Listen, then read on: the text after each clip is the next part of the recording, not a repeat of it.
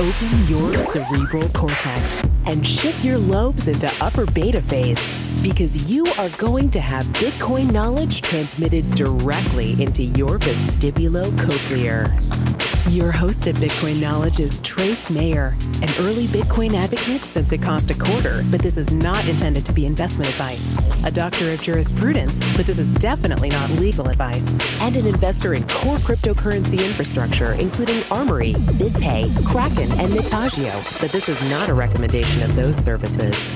Here, you get fed via direct mind download with pure and free Bitcoin knowledge.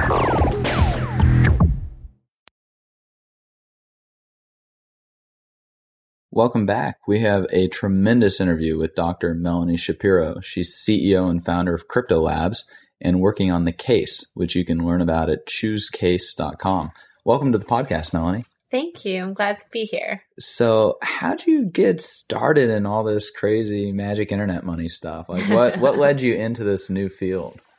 So, I first learned about Bitcoin in 2011. I was doing a PhD and doing my data collection with Microsoft, and I had the opportunity to do interviews with some really bright people. And this concept called Bitcoin kept coming up. So I went off on my own and started doing some research on the side and just became really fascinated with this idea of how disruptive it could be. And, you know, at the time it was just this, you know, crazy idea that I thought, who knows where it might go, but the potential is huge. So I sat back and spent some time thinking about the idea that I wanted to somehow contribute to the community in some way. I wasn't sure how, um, but I knew at some point I would. And I spent a lot of time thinking, what are the two things or what are the multiple things that is preventing Bitcoin from going mainstream? And I identified security and ease of use as being the two big factors, two big variables I thought that were preventing it from getting in the hands of the mainstream user. And after that, realized that the first touch point in Bitcoin for a lot of people is a wallet. So marrying those two and building uh, this wallet that is secure and easy to use and, and not just for more technical people, but for, you know, the average user.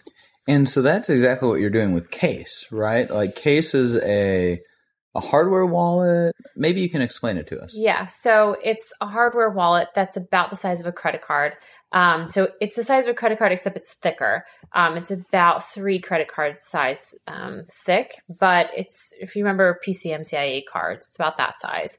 And it has GSM, so it works in over 100 countries and it doesn't piggyback off of your phone in any way. It doesn't have to be plugged into your USB port of your computer. When I was first designing it, um, I realized that the pain point of getting people to use Bitcoin is actually kind of high. And so I didn't want the idea of this wallet to be another friction point. I wanted it to represent and mirror an image of what we already have embedded in our minds as payment, right? So a lot of people still think of credit cards when they think of payments in 2015. So it was important to me that the size of the device and the form factor represented that. Um, and that wasn't going to be another pain point for someone to get through. So, what would be a use case? You said over 100 countries. Uh, one of the major disruptive forces, I think, with Bitcoin is the billions of people that are unbanked. Yeah. Uh, they're going to be able to skip entire generations uh, of technology, just like they went from nothing to cell phones. You know, they skipped the landline. Are we going to see a similar type of thing with their access to financial technology? And is that kind of what you have in mind with the case? That's absolutely what I have in mind, actually. And I always talked about these like billions of people that are unbanked, right? Um, and something that many of these people have is cell phones. And they might actually think there are more people with cell phones than toilets. So that gives you an idea of, you know, the lifestyle that these people have. And, you know, you can empower people by giving them access to financial services, you know, being able to save something, right? Not just you know, keeping their money and spending it or putting it under their bed or however they're managing their finances, but empowering them with the ability to bank across the world. And I think that's what Bitcoin represents. And I think that if you can somehow use Bitcoin as that tool and the cell phone as the mode, it's so powerful for those people. And I think we have a responsibility to those people in those parts of the world to build technology that's really going to help them So is this going to be working in conjunction with the cell phone or completely separate from it? Like, how's it going to work in like the day to day life of some of these people?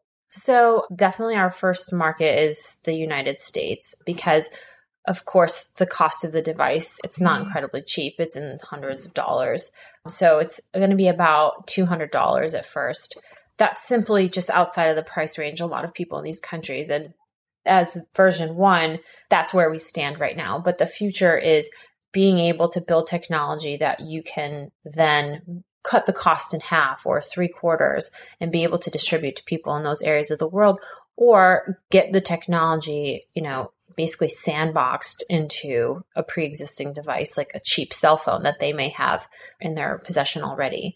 I think that's really the the powerful piece here when it comes to hardware in those markets. So one of the things that I like with Armory is that we're able to run the software on any hardware. Right. You know, the potential attack vector from the hardware being compromised just isn't there. Uh, maybe you can talk a little bit to that. Like, is that a potential risk with case?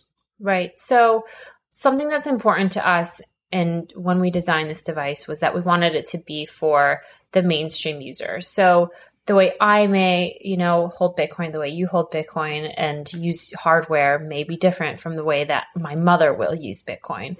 So I wanted to design something that was kind of your all in one wallet. It was prepackaged. You didn't have to run your own software or anything.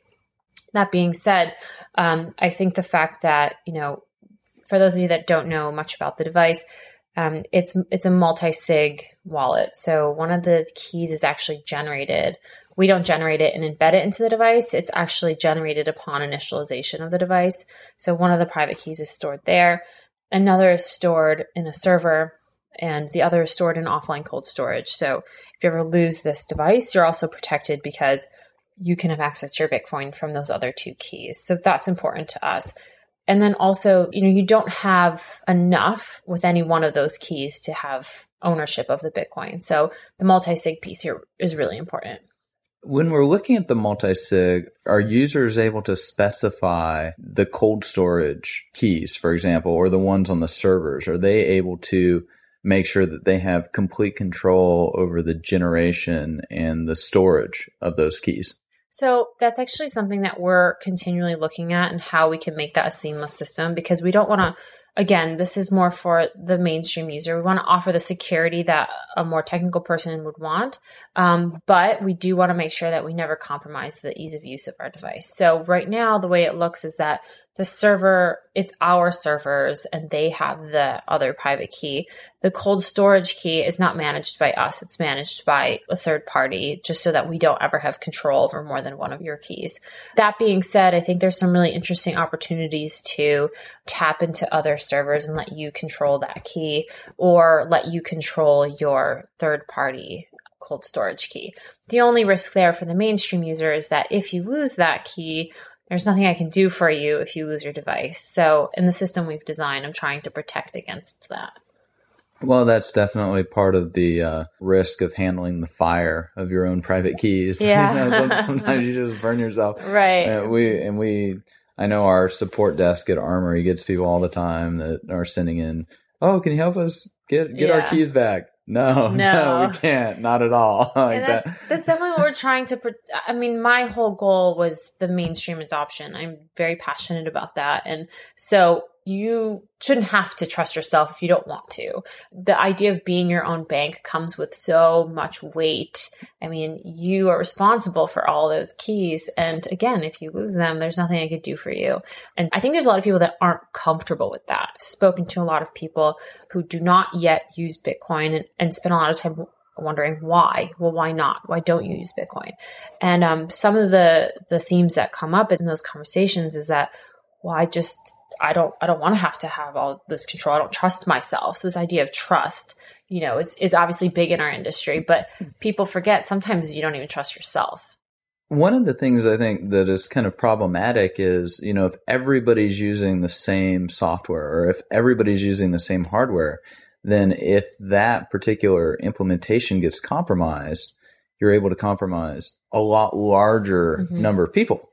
And one of the things I like, and I actually mentioned this when I was interviewing Eric Lombrozo from who created mSIGNA, which is, you know, very much a competitor to Armory, is that we can actually use multiple different implementations to increase our overall security profile because then we're not dependent on a particular software or hardware vendor. We're not using just the same software. So if there were a vulnerability in that, it would be problematic. Do you see case being able to be implemented into people's security profiles? Uh, yes. Uh, so that, so that it's, you know, it's just another tool in the tool belt, you could say, so that, that it's going to be less likely that they'll have a catastrophic event because there's a compromise with one particular implementation that they might have.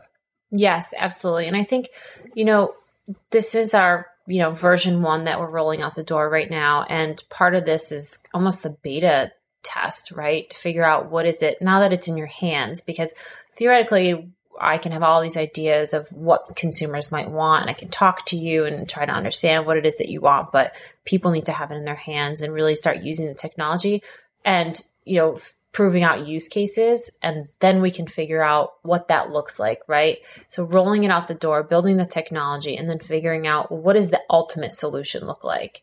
Um, and so for right now, for what we had designed at the very beginning, um, this is that version of it. Um, and hopefully it's an iterative process um, just basically continuing to listen to people and building what it is people want. Yeah, if there even is an ultimate solution. I if mean, there is, I yeah. kind of think everybody's got their own use cases, yeah. their own risk assessment, and how much they're willing to spend on yeah. security in terms of time and money Absolutely. and effort and all of this. And the more tools that we have in the toolkit, like the better. Heck yeah. So with Case, you know, I think a lot of these unbanked people, they're going to have their cell phone wallet. Mm-hmm. How is Case going to be additive to their security? Is is Case going to be what they might consider their cold storage wallet? How do you kind of envision people using it? So I think the use case is different in different parts of the world, but right now I think in the US it's going to be the, the marriage of the two, ease of use and security, I think is the important piece here. So it's got, you know, a robust security system, but also uh, it's easy to spend with. You can carry it around with you, throw it into your pocket. Um, so I think that, you know, covering both of those bases in the US, I think it's going to be your spending wallet and your storage wallet. In third world countries, I'm a little hesitant to say that it will be only their phones that are used to store and transact in Bitcoin because I think that that adds so much. I mean, you carry a cell phone with you to do to go to the grocery store down the street it could get stolen. Things could happen to it. You don't want to keep all of your valuable data on this cell phone, right? Um, so I think for us specifically, getting the price down on this thing significantly, or even building a separate version that might not have as many features hardware wise, so that it is more, you know, affordable for people in those countries. That's kind of my ultimate vision from a social impact side. Yeah, because I mean, in some of these countries, they just get hammered with fees. I mean, their it's fees ridiculous. can be more for their bank account than their cell phone when you're looking yeah. at annual fees. So, I mean, they might be paying a hundred dollars a year just in fees when right. if that can buy a case, which yeah. can be their equivalent of their cold storage. Yeah. Man, now they, they've yeah. got a solution there. And you learn to protect it too. So if this is that thing that represents the storage of all your valuables, you learn to protect that thing. I mean, I protect my cell phone right? But at the end of the day, I mean, sure, if I lose my cell phone, it, it sucks, but I can get another one. I can, you know, close out all my data. I can close out all my accounts.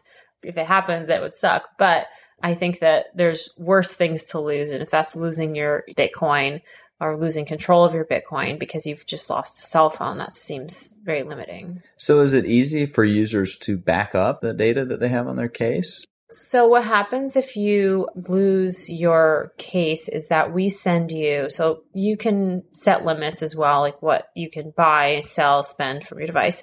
There's a companion app that just does all that for you. So, you can set that. You can also, um, companion app for the cell phone or the, like the iPhone or the Android? Yeah, we're just going to build an app that just gives you, you know, more functionality. Like you can go through and, you know, set limits. You can shut the device down from your cell phone, all of that kind of functionality. It's not that you're actually going to spend from the companion app. But the point is that if you lose your device and you've put in information, the information layer is what protects your third party cold storage key. Um, so to get access to that data, we actually send you a fingerprint scanner. We have like a little test device so that we can still compare your fingerprint against what we have for you. And this way, we're still getting the inheritance vector, and that gives you control back of your Bitcoin. You mentioned that it has uh, GSM built right into it. Are you going to be shipping like additional kind of security features with it, like perhaps a, a little Faraday cage or something that's waterproof, uh, just to help keep it protected from things damaging it or perhaps otherwise uh, interfering with it through different emissions or something? So, one of the reasons after we did our first small batch, we had to send it off for certification. And so they do tests like how long can it be submerged in water and, you know, what does it emit and all of those different things. So, if you put your case in a huge thing of water it will definitely have an impact on the functionality of your device. Um, so we're not shipping any sort of specific case for the case. but I think that um, in the future we are looking at different materials um, for the case itself. So right now, we'll we're going back and forth now whether or not we want it to be metal or this plastic material that it's currently in.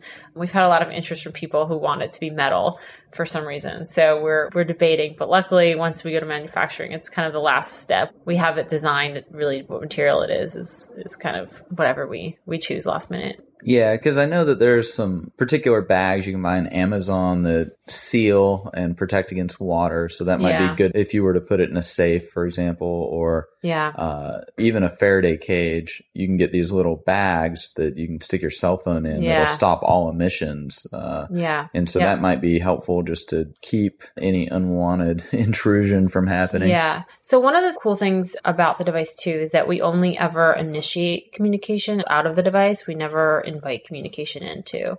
Um, so that was something that we designed in our system for that reason, so that we offer a little bit more protection in that sense. Oh, so it's only outbound mm-hmm. uh, traffic, no inbound traffic exactly. of any kind.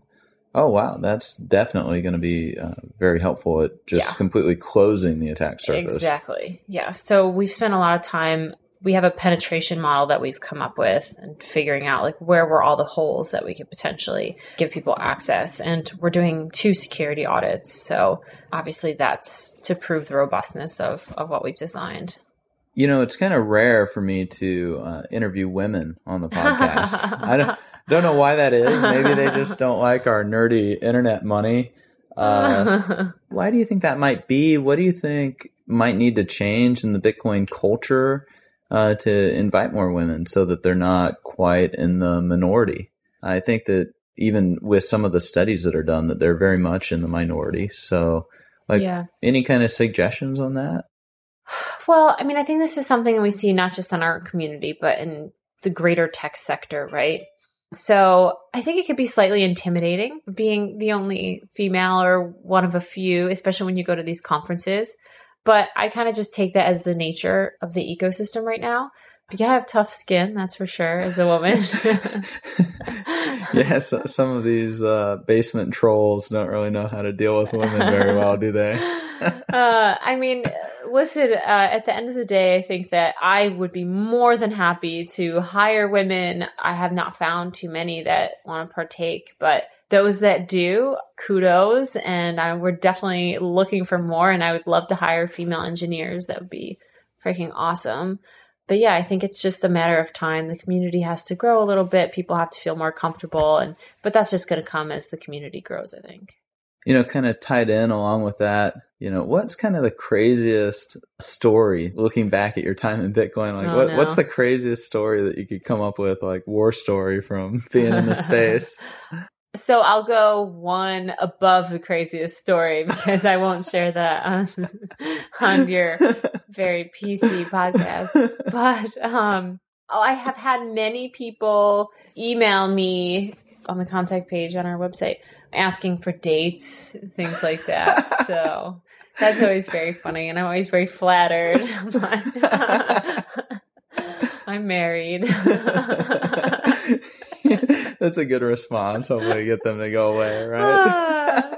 it's kind Oh, of unbelievable, like that your that your customer support. Like, I wonder if there'd be some type of application with like a, a Bitcoin dating app or some way Oh, to like there you merge it with the wallet, right? there you go. Except it'd be heavily swung in one direction, right? yeah. Didn't one of the dating apps recently like integrate Uber into it? oh yeah. Like, like we very well might kind of see this happen where like was that Tinder? oh I'm what it's called? I don't remember like which which app it was, but like it effectively like let you know be able to like pay for the ride home or something like that.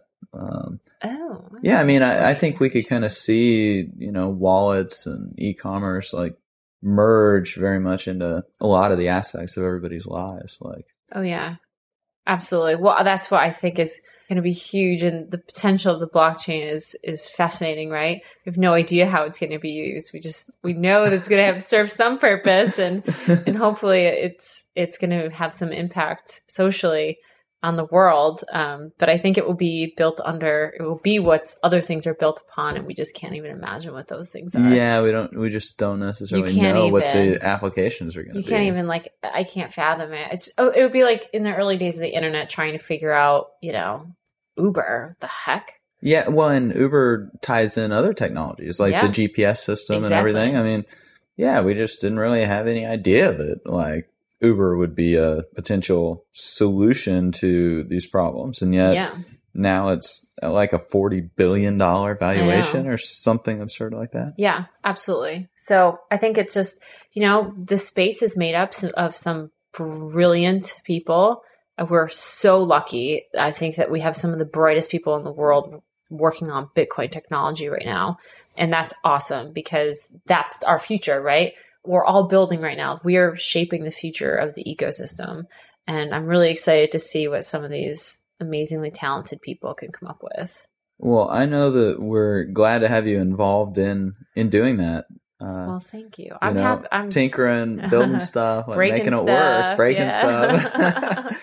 Hardware's cool. I mean, it's definitely an interesting. It's my, uh, you know, a lot of learning is involved here, and I'm very intimately involved with the whole process. So even as far as being on the manufacturing floor and wearing the hats and things like that, so it's uh, it's definitely a neat experience, and I'm happy to be doing it in the Bitcoin space. well, that that's been great. Thanks so much for being on the podcast.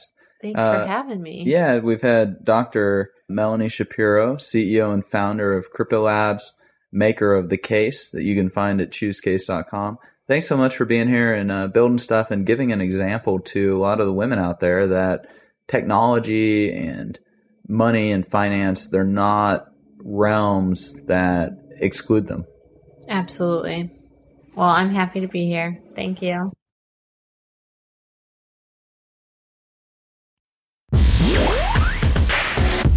Sure to get a copy of the free Bitcoin Guide at freebitcoinguide.com. Got a question or suggestion? Record your voice at bitcoin.kn. Don't be shy. To help the show, share bitcoin.kn with friends, post about it on Reddit, and otherwise spam the interwebs. iTunes comments and five star reviews are very important to us. Please continue tuning in to the Bitcoin Knowledge Podcast, where we release interviews with the top people in the Bitcoin world.